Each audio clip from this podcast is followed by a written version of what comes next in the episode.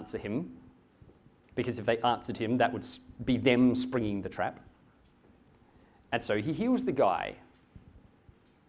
Uh, but in classic Jesus fashion, he immediately calls out the hypocrisy of the whole situation with a question. He says, Which of you, you Pharisees, which of you having a son or even an ox, and if it fell into a well on the Sabbath day, day, wouldn't immediately get it out? Now that might sound familiar. He asked a very similar question about a chapter ago. Luke tells us they couldn't reply. Because, of course, they know the answer uh, from the youngest onlooker to the ruler of the Pharisees himself. They know what the response is. Of course, if it's your ox or your son, you pull him out, right? But to say that to Jesus would be, would be to acknowledge the reality of their own brokenness. They valued an ox more than a man. That, that kind of wraps up the first six verses of this chapter. But, but then, as Jesus looks around himself in this context that has been laid, in this context of false hospitality, uh, and he sees this situation, he decides to use it uh, for a purpose uh, that the Pharisees didn't intend, that the orchestration of the Pharisees didn't reach to. Jesus is sitting in the midst of just about the worst hospitality ever, literally invited just to trap him. And so, in the remainder of this passage today, Jesus teaches them and us what true hospitality is. He contrasts the hypocritical, bitter, spiteful hospitality of the Pharisees with the hospitality of the kingdom of God. And this is, this is great because even though this is spoken as a, as a rebuke to Pharisees, uh, in these verses to come, we find what it looks like for us to live uh, hospitably around the table as God's people today.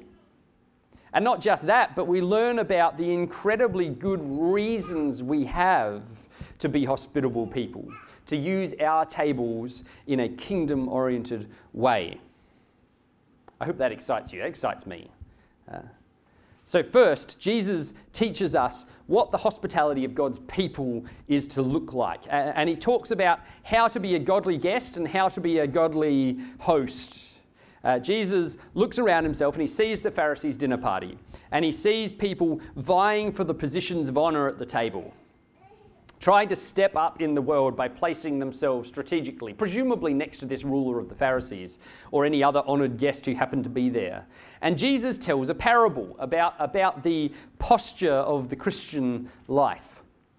He says, When you get invited to dinner, don't take the best seat because you might get shafted back to the worst when someone more important arrives. Instead, take the worst seat and your host will probably call you further up the table.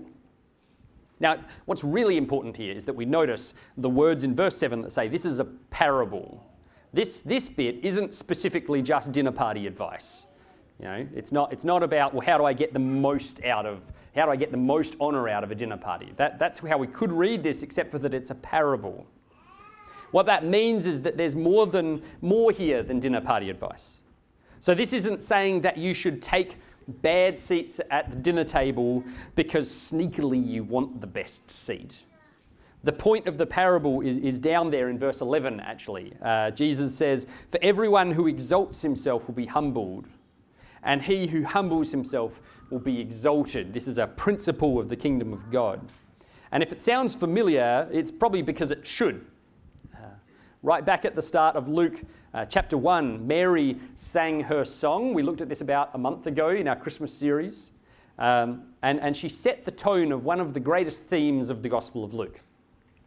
God is the God who exalts the humble and brings down the proud. Mary's words were, He has scattered the proud in the thoughts of their hearts. He has brought down the mighty from their thrones and exalted those of humble estate. Why Jesus is, uh, what Jesus is revealing here is not just uh, dynamics of the dinner table, but the dynamics of the people of God's kingdom. Humility is the way of God's people. because we desire that God would exalt us. We desire what He has to give. We want what we, He has to offer over and above what the world has to offer us. And so, because God is the God who exalts the humble, we are happy to live humbly now. We're happy to have the lowest positions and, and not to get invited up then, but to wait for the day when God invites us to Him. And you know, although this is a, a parable about more than dinner tables, uh, probably the clearest place to apply this is around the dinner table, isn't it? When, when you gather with others, do you love to take the place of honour? Um, you know, we don't, we don't do that as much anymore as a society, the, the kind of structured table with the place of honour. I know when I grew up, we definitely had a chair that was dad's chair at the table. Um, I don't, I don't want to dishonour my father here by saying this. Um, he did have a higher back than some of the others, I'm just saying. Uh, I'm not sure if clapping's a rod. Um, but, like, you know, this idea of strategic seating. You know, maybe the way this plays out now is that we sit next to the person who can give us the most back. We sit next to the fun person. We sit next to the enjoyable conversationalist. We sit next to the person who, gosh, I've been waiting to hang around with them. You know, do we do that? Or do we follow the Saviour who gave up his place of honour in heaven? in order to come down to us and sit with broken people like us, like you and me? Do you choose to be present with all sorts of people because that's the life that God says will be exalted in the end? Jesus then goes on to talk to his host. Uh, he looks around himself and he sees that the guest list at this dinner party is one filled with important, helpful, useful people people who you would want to sit next to, essentially. And so he calls us to contrast that. Contrast the dinner tables of the world with the way that we fill our own. Jesus says, when you give a dinner or a banquet, do not invite your friends or your brothers or your relatives or rich neighbors. Hello, Charlie. Lest they also invite you in return and you be repaid. But when you give a feast, Invite the poor, the crippled, the lame, the blind. And you will be blessed because they cannot repay you, for you will be repaid at the resurrection of the just. This is so revolutionary, what Jesus says here, because Jesus is taking this huge theological theme, do you see? The, the great reversal, we might call it, or the upside down kingdom, it's often called.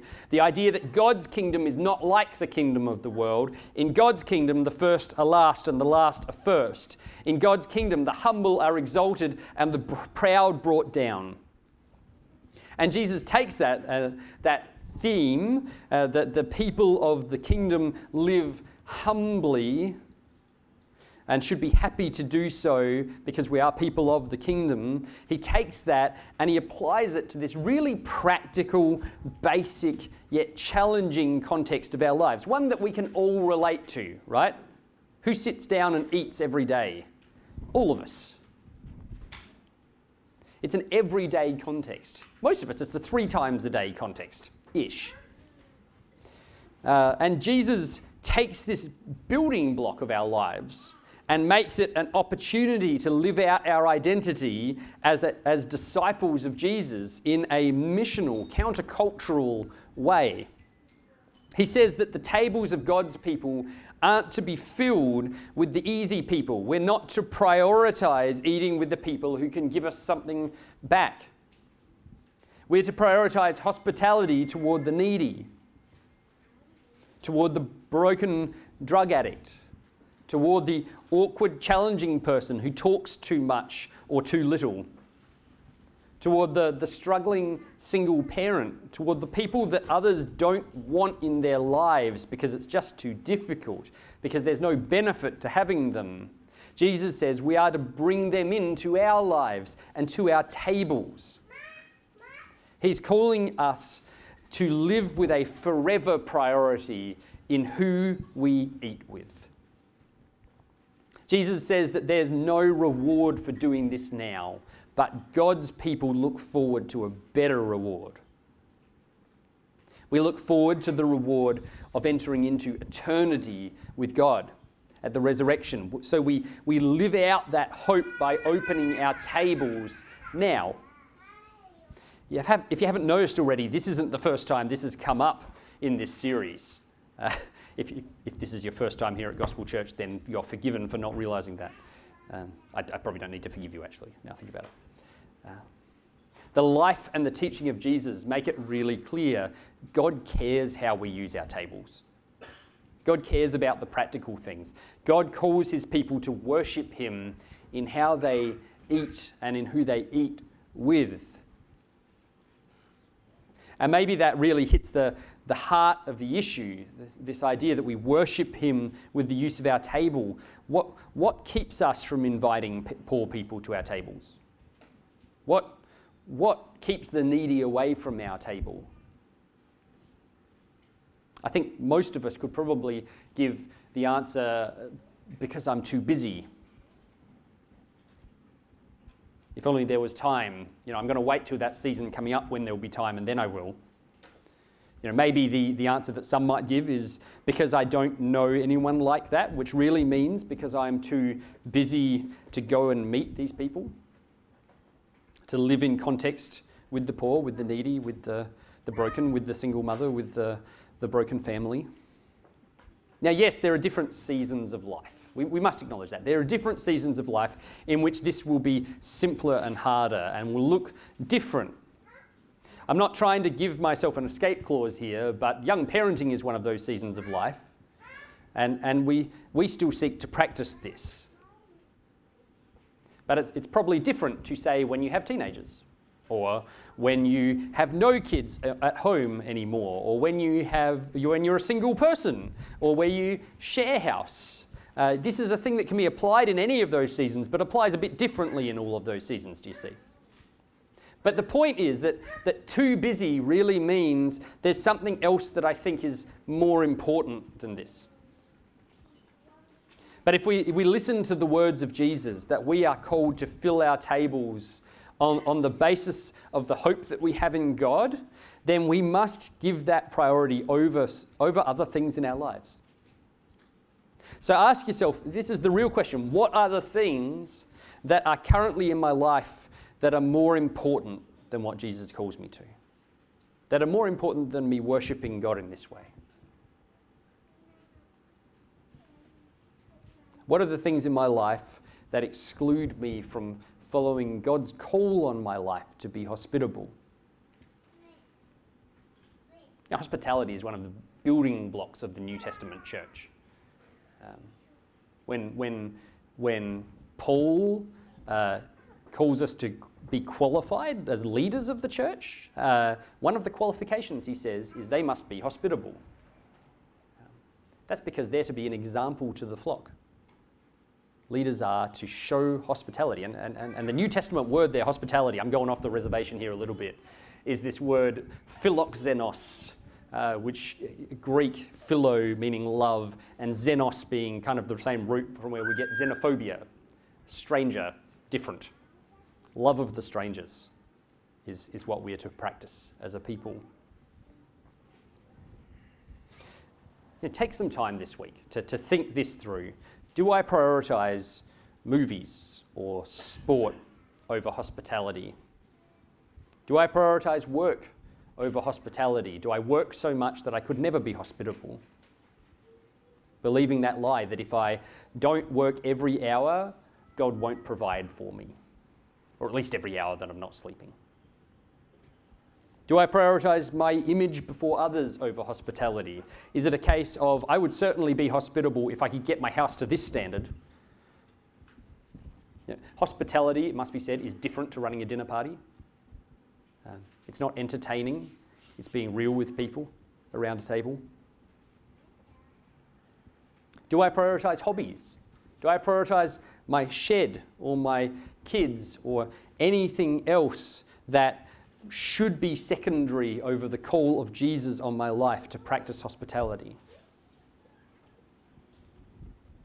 That's, that's one to work through for yourself this week.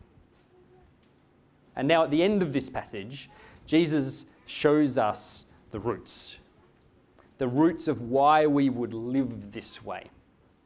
Why the people of God's kingdom would, o- would open their tables uh, to those in need rather than those that they need. And, and the call is to use our tables today in light of the great feast to come. Jesus tells this parable that is full, it drips with both grace and warning. And, and this time, the parable isn't about our tables, it's about God's table. Jesus says, uh, this is verse 16, a man once gave a great banquet and invited many. And at the time of the banquet, he sent his servants to say to those who had been invited, Come, for everything is now ready. But they all alike began to make excuses. The first said to him, I have bought a field, and I must go out and see it. Please have me excused. And another said, I have bought five yoke of oxen, and I go to examine them. Please have me excused. And another said, I have married a wife, and therefore I cannot come. So the servant came and reported these things to his master. Pause there. So the parable here is about the table of God. This is a picture of the feast to come. The Bible says that a day is coming when Jesus will return, and when he does, this world will be made new, and God's people will be welcomed into a new, perfect world. And one of the main images that the Bible gives of that day is a feast, a party, even. Uh, it will be the gathering of God's people around the table of God. In Revelation 19, we get this picture of the end of history when all of God's people are gathered to Him. And the angel tells the author of the book, John, he says, Blessed are those who are invited to the marriage supper of the Lamb. It's a wedding feast. So, this parable from Jesus is about the inviting of people to that feast, the inviting to glory, the inviting to the eternal joy of life with God around His table. But we get this absurd picture, don't we?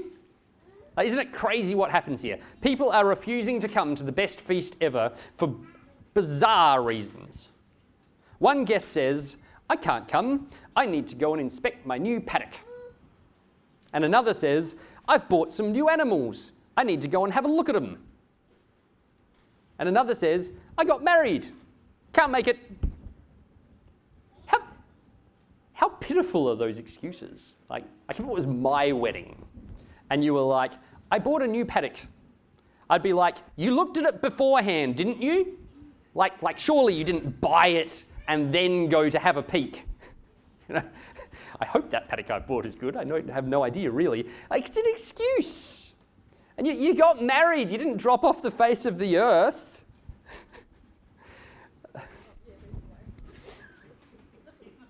What Jesus is doing is he's pointing at the gracelessness of the Pharisees sitting around him, who only invite their friends and their rich neighbors over, who only act in self interest. And he's saying that, that he, Jesus, is there inviting them to the table of God, to God's kingdom, but they just love the world too much to come.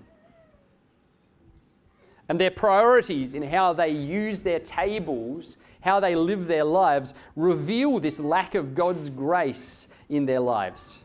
And this is the, the warning of this parable. Jesus says to us, along with the Pharisees, do you, like, do you live like your treasure is, is at the table of God, or do you live like your treasure is here and now? The Pharisees treasured the here and now and so revealed that they weren't a part of God's kingdom. And the response of the master toward the person who loves the world more than him is sobering, isn't it? Down at the end of the passage, he says, They will not taste my banquet.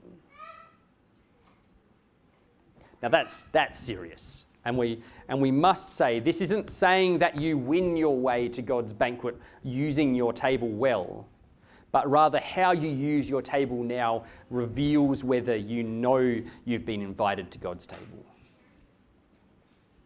But then after the warning, we get this startling, quite overwhelming picture of God's grace.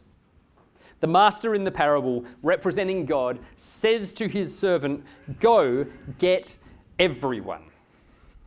Bring in the poor, bring in the crippled people, lame people, blind people, and go out to the most obscure places in the world and bring in people to fill my table. It will not be empty. Not people who've earned it, not people who were the honoured guests of the party, not people who deserved it, just people who need it. God's table is open to everyone. Everyone is called to believe in Jesus and be saved. And everyone who is saved will sit at the table of God at the feast of forever. Doesn't this just cast the whole thing that we've looked at so far in a new light. The people of God's kingdom, the people of God's kingdom welcome in the needy and the least because our God welcomed us in. We are the needy and the least. His table is so much better than mine. We've got one of those extending IKEA ones. It's all right, but his is better. His food is so much better. His company is so much better. He is infinitely more than me and than us. And yet he goes out of his way to bring people in who don't deserve it to his feast. In fact, he would send his only son to die to bring them in, to bring them to his table. So the grace of God should enliven us and challenge us here. Do we live like we are the people of God? Of the God who invites in the poor, the lame, the blind? Do we live like that's our God? Do we live like people who have received so much grace and we are driven to express grace by inviting in needy people? if, if you haven't received the grace of God, if you haven't entered in, uh, then know that, that that is for you, by the way. In Jesus, God welcomes everyone who comes to Him. Anyone can be saved. Anyone can turn from the brokenness, the pride, the selfishness of their past and enter into the kingdom of the God who welcomes needy people with open arms. Would you pray with me? Jesus, thank you for your grace. Father God, thank you for your grace. That you would open your table to us. That you would welcome in the broken and the needy and the poor and the lame. And Lord, that was us. Apart from you, we have nothing of any worth because we were created to find our worth in you and yet you invite us in so richly, so, so beautifully, so freely for us, and such a costly invitation for you. Your hospitality, Lord, your love for your enemies is startling. Lead us, Lord, to be a people who reflect the truth that we know it, that we know your hospitality to us and that we express the joy of it by inviting in those in need. I pray for everyone here who has believed in your name that you would give them an opportunity in this coming week uh, to invite in a person who needs it and not just a person that they can get something back from. Make us a people who reflect the glory of our Saviour in this way.